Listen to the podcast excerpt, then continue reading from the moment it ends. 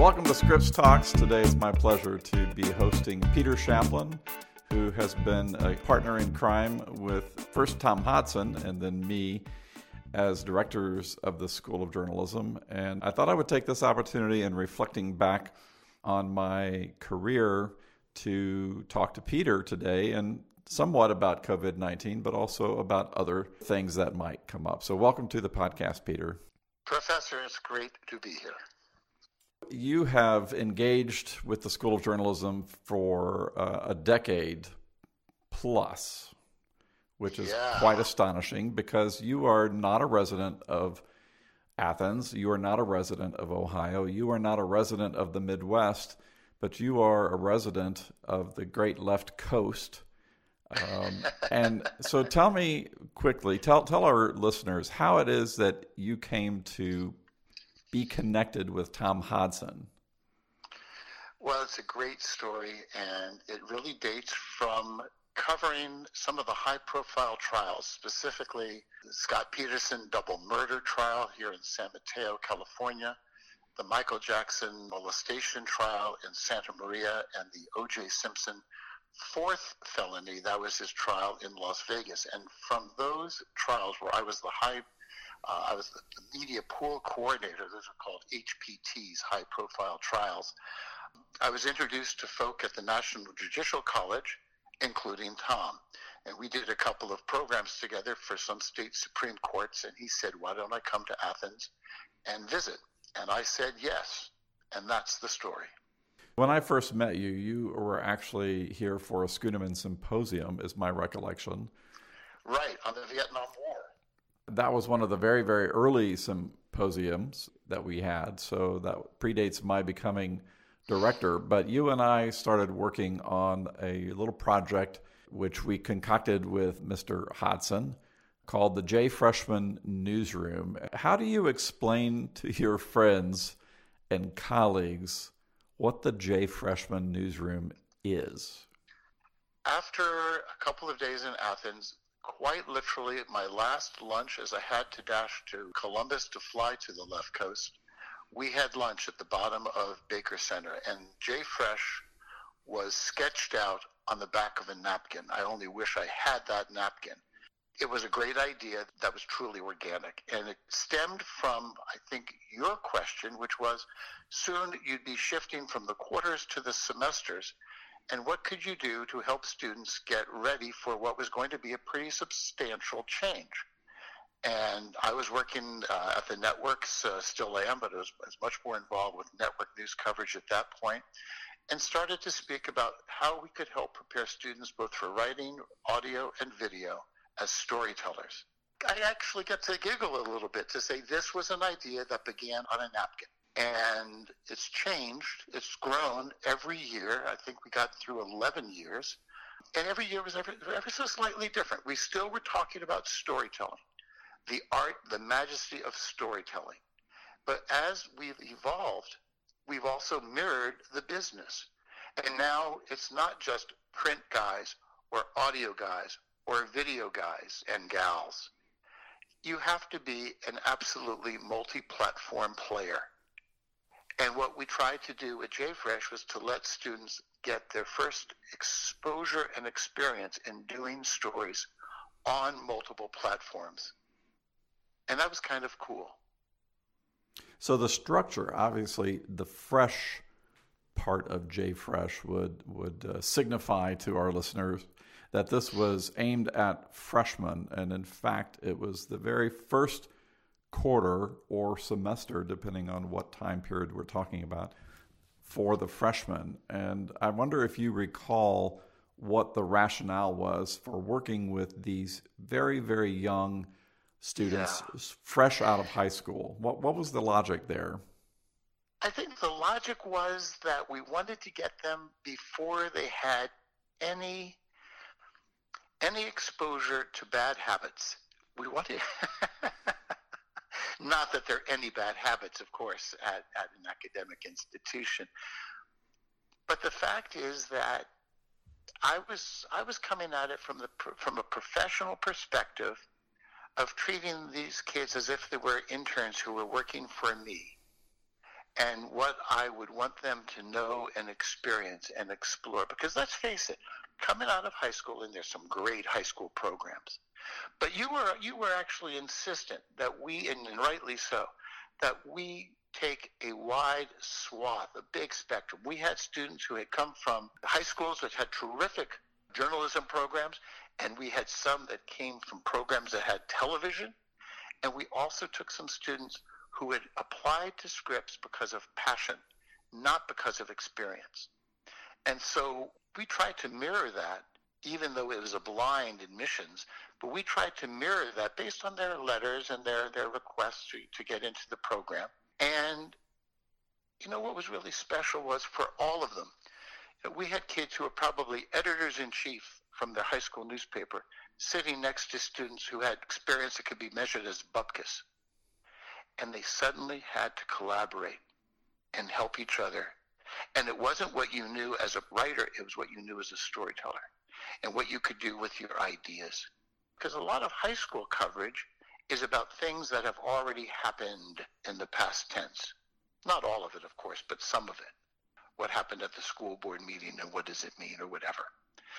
And here we were trying to take something that was in, in real time and working as teams on some years and individually on other years. How could they both go out on the same story and take it from a different medium, an audio medium or a print medium, a video medium or a podcast medium? And how would it be different? What would each bring to the story and then put them together side by side and how do they complement each other? Which was, at the earliest days, the definitions of convergence. We've long since passed that by. We've gotten even better than that. It's worth pointing out here to our listeners that for the most part, most semesters, most years that we had J Freshman, this was not part of the curriculum, but rather something extra and not for credit. It was simply offered to anyone who wanted to push themselves and challenge themselves and as a result of that offer that we made, you got to work with some students who seem to have a bit of an appetite to go beyond the the, oh, yes. the minimum. And I'm wondering if you can reflect a little bit on on what you know what was a great example of that kind of oh, going beyond gosh. the minimum. Gee, Bob, there's just there's so many. I'll do a disservice by only highlighting a couple when there are so many. But I'm happy to answer that question because, to be honest, I'm really so proud of all of the students. We had a bunch who were in news. We had some who migrated to Stratcom. As a result, we have folks who are now in major media and also in the cream of the crop agencies. I think that Jay Fresh actually may have preceded 2311 I think that we were ever so slightly ahead on that. But as a result of our kids, our students' initiative, I can think of one student right now who's working with artificial intelligence and smart speakers. I can think of another student who went off to Lucasfilms and their games environment. One of our earliest students was an early employee of Oregon Public Broadcasting, OPB, on their digital side, and OPB is a phenomenal organization. We've got folks who've gone to newspapers. We've got folks right now at MSNBC, Cleveland TV stations, stations all over the country from Oklahoma City.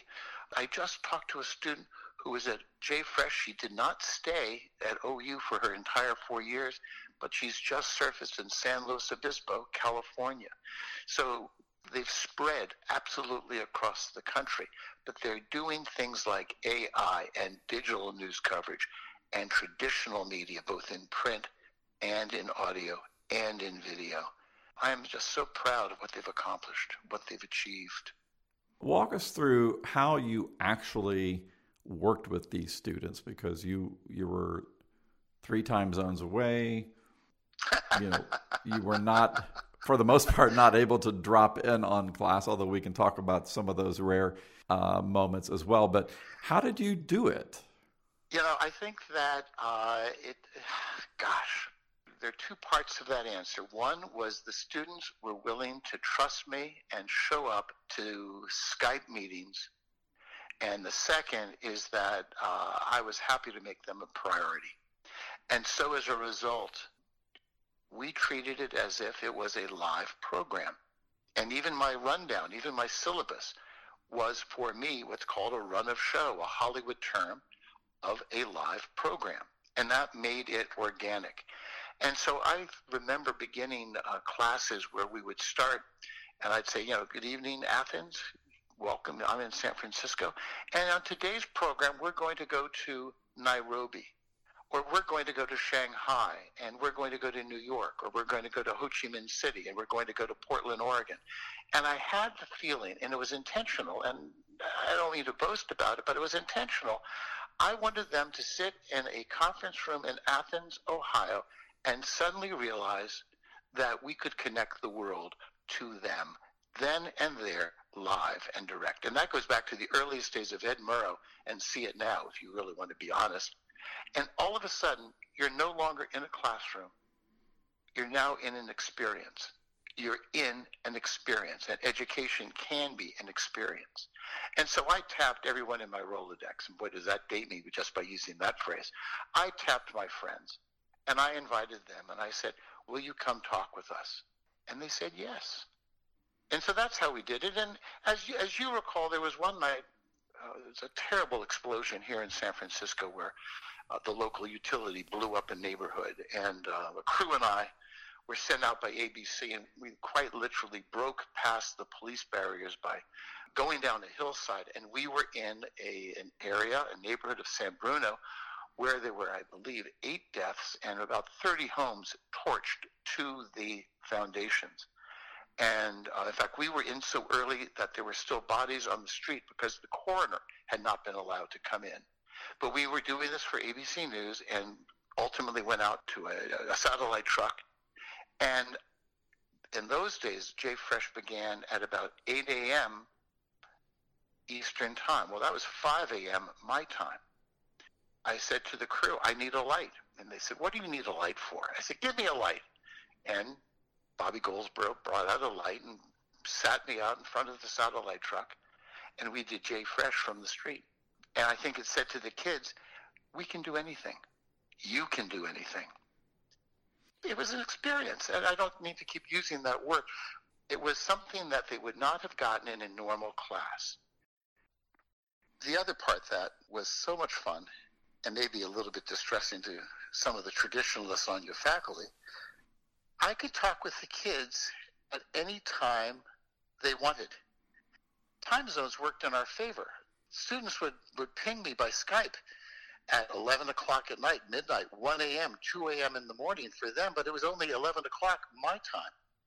And I knew that it was working because I knew that they had spoken about me and the program, even with their roommates. And on several occasions, I would be in the midst of a conversation with a student on Skype, and a roommate would walk past the camera and casually say, Hi, Peter. I never knew who the roommate was. And they casually are saying, Hi, Peter, because one of our Jay Fresh had told them, Oh, yeah, I'm talking with Peter Shaplen out on the West Coast. I think what was most satisfying was that I began to appreciate that I was approachable and reachable, and the time zones did not matter. And we became asynchronous. If they wanted something, if they had a question about something, they could ask. And if my green Skype light was on, I'd answer. And that's a very cool way to teach. I think it was obviously a pretty cool way to learn. And you know what? The green light is still on, and students are still reaching out even 11 years later. Well, let's talk a little bit about that those those moments where we brought you to campus, and uh, maybe maybe reflect for our listeners what that was like for you when you got to meet the students, you know, in in uh, meet space, you know, in in face to face. I mean, those those words don't really work because with Skype, you were face to face, but I mean in person. Coming to campus was a treat. I had never been to Athens prior to my first invitation, and I grew to absolutely love my visits. There were years when we surprised the students and just walked in on them. There were years when, with your help, as a matter of fact, at, uh, at one of the gates, we were arranging for, you were arranging for a class picture, and I just walked up from behind you and sat down next to you, which made a number of the students wonder, who is that man sitting next to Professor Stewart, until they realized it was me. Uh, oftentimes people would say, you know, you look taller in person. yes, that's, that's true. That's part of the miracle of television. What was most special was the connection both with the current JFresh as well as the alumni.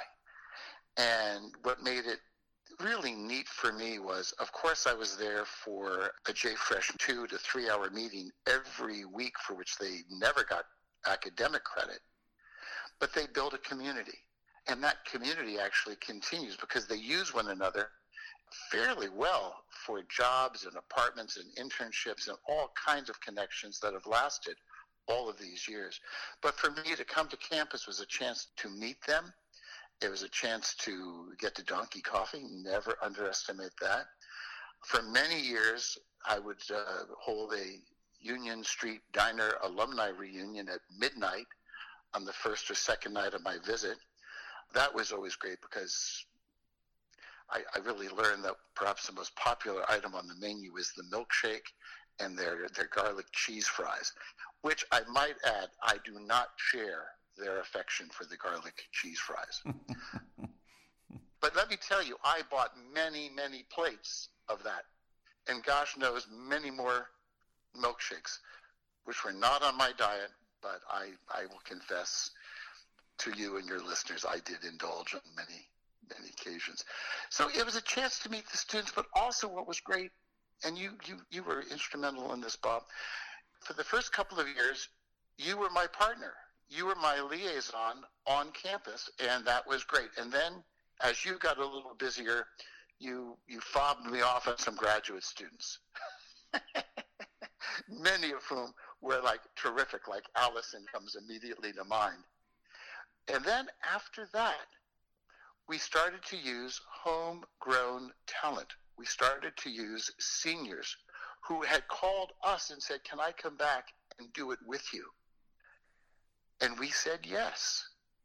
And that made it even more special because instead of a graduate student, with all reference to graduate students, people like Kate and Mallory and Jessica, they became like big sisters. They became trusted advisors to these young freshmen. And it was even better. And what's more, instead of me telling them how such and such should be done, we had students who were living it who showed them how to do it, whether it was building a website or whatever. And that was pretty fantastic. I'll take this occasion to say thank you, Peter, for investing. I, have other things I want to talk about, but I do want to say thank you for investing so much of yourself. And, and maybe one last Jay Fresh question. You also teach in San Francisco, and you've worked with students, you know, probably coast to coast.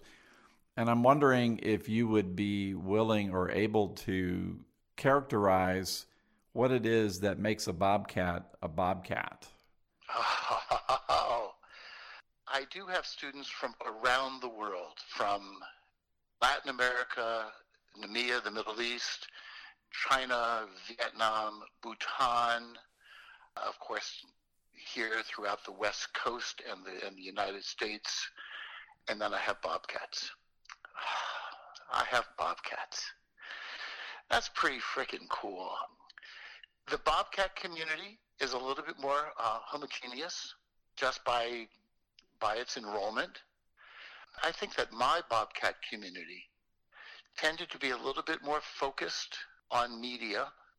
They tended to be a little bit more excited and a little bit younger than some of my other classes just by the nature of where I teach.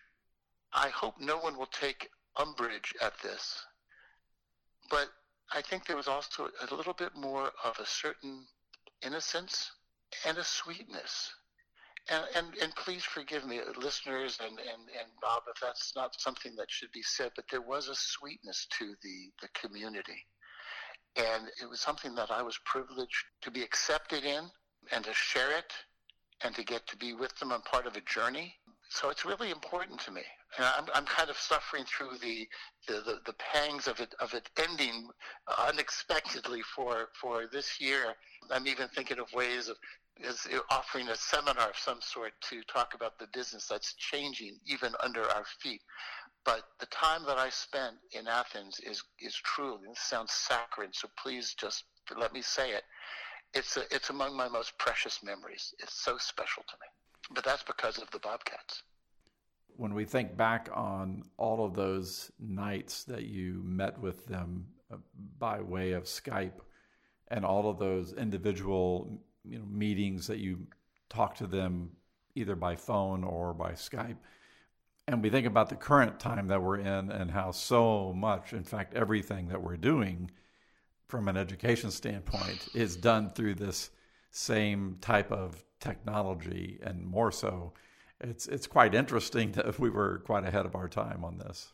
Who'd have thunk it? And by gosh, as I'm looking forward to the next couple of years in both network media, corporate media, and also crisis work, what have you, I'm grappling at what it will look like and how it has already changed and is going to continue to change. At schools like ours, if you allow me to, to say ours, you know, we've been making a, a product that's been really good for a really long time. But the market for our product has never been softer or more demanding. It's almost like I don't know if this is a good or bad analogy, but it's almost like we were like really great early 20th century harness makers, and we made fantastic harnesses for the horse community. But at the same time, just down the street, somebody's beginning to come up with an idea for an assembly line in the Model T. What we've been doing is probably not going to be adequate going forward it's not going to be sufficient. Oh, yes, it'll be good, but it's not going to be enough. That brings the question to mind with COVID 19 and all the challenges that this has presented to not just higher education, but media companies and news organizations. What is it going to take? You know, we are about, well, we just graduated our 2020 class and they're stepping out into a very challenging job market. And it will take some of them some time to become employed because right now the industry is is probably in a, a kind of a hiring freeze that will last a while. What what would be your recommendation, first of all, to the to the students who just graduated? How to how to keep growing and how to keep getting ready for what is to come if I had the complete answer to that, I'd bottle it and make a fortune. I think the first thing that the students are going to find is that the old sense of a newsroom will not really exist. We're going to move to a distributed newsroom for a considerable period of time where people are working remotely and independently, and they've got to be self sufficient. And that creates a problem for all students. Now, just speaking on my own life experience, I was the beneficiary of working at a CBS News environment where there was a reporter and a producer and a two person camera crew, and we all talked with each other, and we all supported each other, and we all developed stories together. And then we started moving to the MJ, MMJ, VJ, DJ, acronyms are us world of independent, one person does everything kind of model. And that's good. That's certainly true for technology. You can do it, but it does not build a collaborative or supportive environment. You don't get the feedback that's necessary, especially as a student when you're both when you're just starting out. Even now, that has been damaged by people working completely independently and remotely. So for our students, I think they're going to need to have a much better sense of the business that they're entering and how the opportunities are going to change. And they're going to have to be not just technological wizards, but they're going to have to be even better storytellers. and they're going to need to have a greater sense of trusting their own curiosity, their own skills, especially their skills, and understanding their senses and what role that has in being a great reporter, a great storyteller, a great strategic communicator. I think that the students are going to have a tough time getting jobs. I'm only afraid that for some, maybe even some of some of our faves, some of our best, I just hope that they don't get discouraged because it's going to be easy to become discouraged with the amount of rejection that's going to be flying around these days. The COVID epidemic has so damaged the economy, but it's really damaged our industry.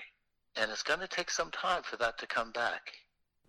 Your history as in this industry, uh, you've seen a lot of change maybe you could touch on your beginnings and then you know we've already kind of gotten to where you are now but where did it all start for peter shaplen are you suggesting that i have gray hair and less and less of it well you don't sound like you have gray hair uh, and your energy i've always told students that you have the energy of a 30 something year old and that's always been the, been true. You have an enthusiasm and energy that's that's always inspiring, but you also have this perspective that is really valuable. Well, thank you, Bob. My beginning is is a lot of luck involved to my beginning, and uh, some perseverance, of course, too. I never thought that I would go into the family business. My grandfather was a pretty well known correspondent for the New York Herald Tribune and the New York Times. In fact, he was the labor correspondent for the Times in the 19, late 1940s. And he would cover coal miner strikes in West Virginia and steel strikes in Pennsylvania. I mean, his stuff was amazing. And my dad was one of the most senior correspondents in Southeast Asia, especially Vietnam. He spent uh, pretty much every year from 1943 until his death in 1988 in Southeast Asia, mostly for the New Yorker magazine. And I had no intention of following in their footsteps. And then I got a job as a page at the 1972 political conventions in Miami Beach. And I never looked back. And from there, while I was still in high school, I did internships at CBS Sports uh, at Foxborough Stadium and then uh, election nights at CBS in New York, and eventually parlayed that into being a desk assistant at CBS. And yeah, that's the lowest form of editorial life. Would you like coffee? What would you like in it, sir or ma'am? And how quickly can I get your wire copy for you? I got assigned to the Cronkite News, uh, which was a, a great, great learning experience and ultimately was sent out to Los Angeles to become an assignment manager and prior to returning back to New York, but I never went back. And so I stayed on the West Coast and I went to ABC as a producer. Got to work at Nightline in 20/20 and Good Morning America and World News Tonight, all of the shows. And so I had a really lucky run. I'm just one of the really fortunate folk. But I also, and this is probably the most important part of it, I got to learn from masters of the craft. I got to learn from CBS correspondents and producers and ABC correspondents and producers. And maybe it's a little bit like a guild system where you come in as an apprentice and then you become a journeyman and then ultimately you become a master. I had the apprenticeship to die for and ultimately was, you know, got to be pretty good myself and got a lot of opportunities. Maybe quite frankly, that's kind of how I see myself at the moment. I've passed the journeyman stage after many years, and maybe it's about giving back. Maybe that's what masters do. You you do give back. You do pay it forward. But when I think of like why do I come into a classroom, I'm thinking about people who are in some cases long gone, but were instrumental in my life. Terry Drinkwater, Murray Fromson, Dan Rather, of course, is still with us, but many people like that. Peter Jennings used to be a writer for him on the West Coast. So many people helped to teach me, who even helped to yell at me. Sam Donaldson, Sam yelled at everybody. But by gosh, I was lucky to learn from them. And they were gracious in the fact that they taught me. Well, our students have been uh, the beneficiaries of a lot of that without them even probably knowing most of those names. No, because those names couldn't interest them less. They do not want war stories. It's always tempting for an old fart to say, well, when I was a lad, when I was a young lady, when I did this, and there's no currency in that for them. As much as it's tempting to talk about all of the great and wonderful things that we've done, sounds like a line out of The Wizard of Oz, they really want to know this. What do you have that will be of value to me? And that is at the core of all communications. What is it that you're telling me, and how are you telling it to me, that I can feel some value for, and then I will give it its importance. And that's also a huge, huge thing. And I don't want to get off on a soapbox here, but when I was a lad at CBS, the idea of the evening news was to put on at 6.30 at night what will be on the New York Times or the Washington Post front page tomorrow. And so we judge things based on their importance.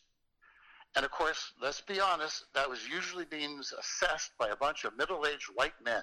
But if it was important, if it was original, that made the program.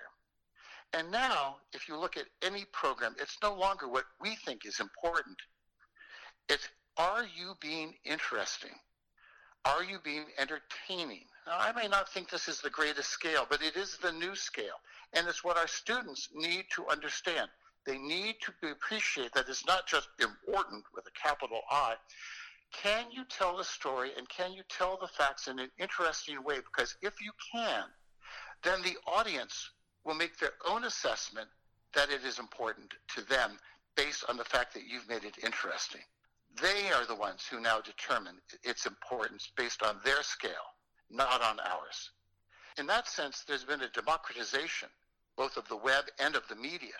It's no longer just what we think. In fact, it's very little of what we think.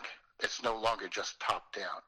And I think that some schools do that pretty well, and I think that some classes do it especially well. The word interesting, I think, is an apt word to apply to all of the content that you presented our students for the last decade. And I want to thank you for working hard to make it interesting, but also to bring some enlightenment. Peter Shaplen, thank you for everything you've done for the school, and you've been a great friend and colleague. So just want to say thank you to, to you. Well, I, I kind of breaks me up a little bit. Thank you, Bob, because it has been a pleasure. It's been a remarkable ride, and it's one that I absolutely treasure. When everything is said and done, in my mind's eye, it's filled with the pictures of students and you and Athens Bobcats all. Thank you for joining us on Scripps Talks, Peter. Well, Bob, thank you for inviting me.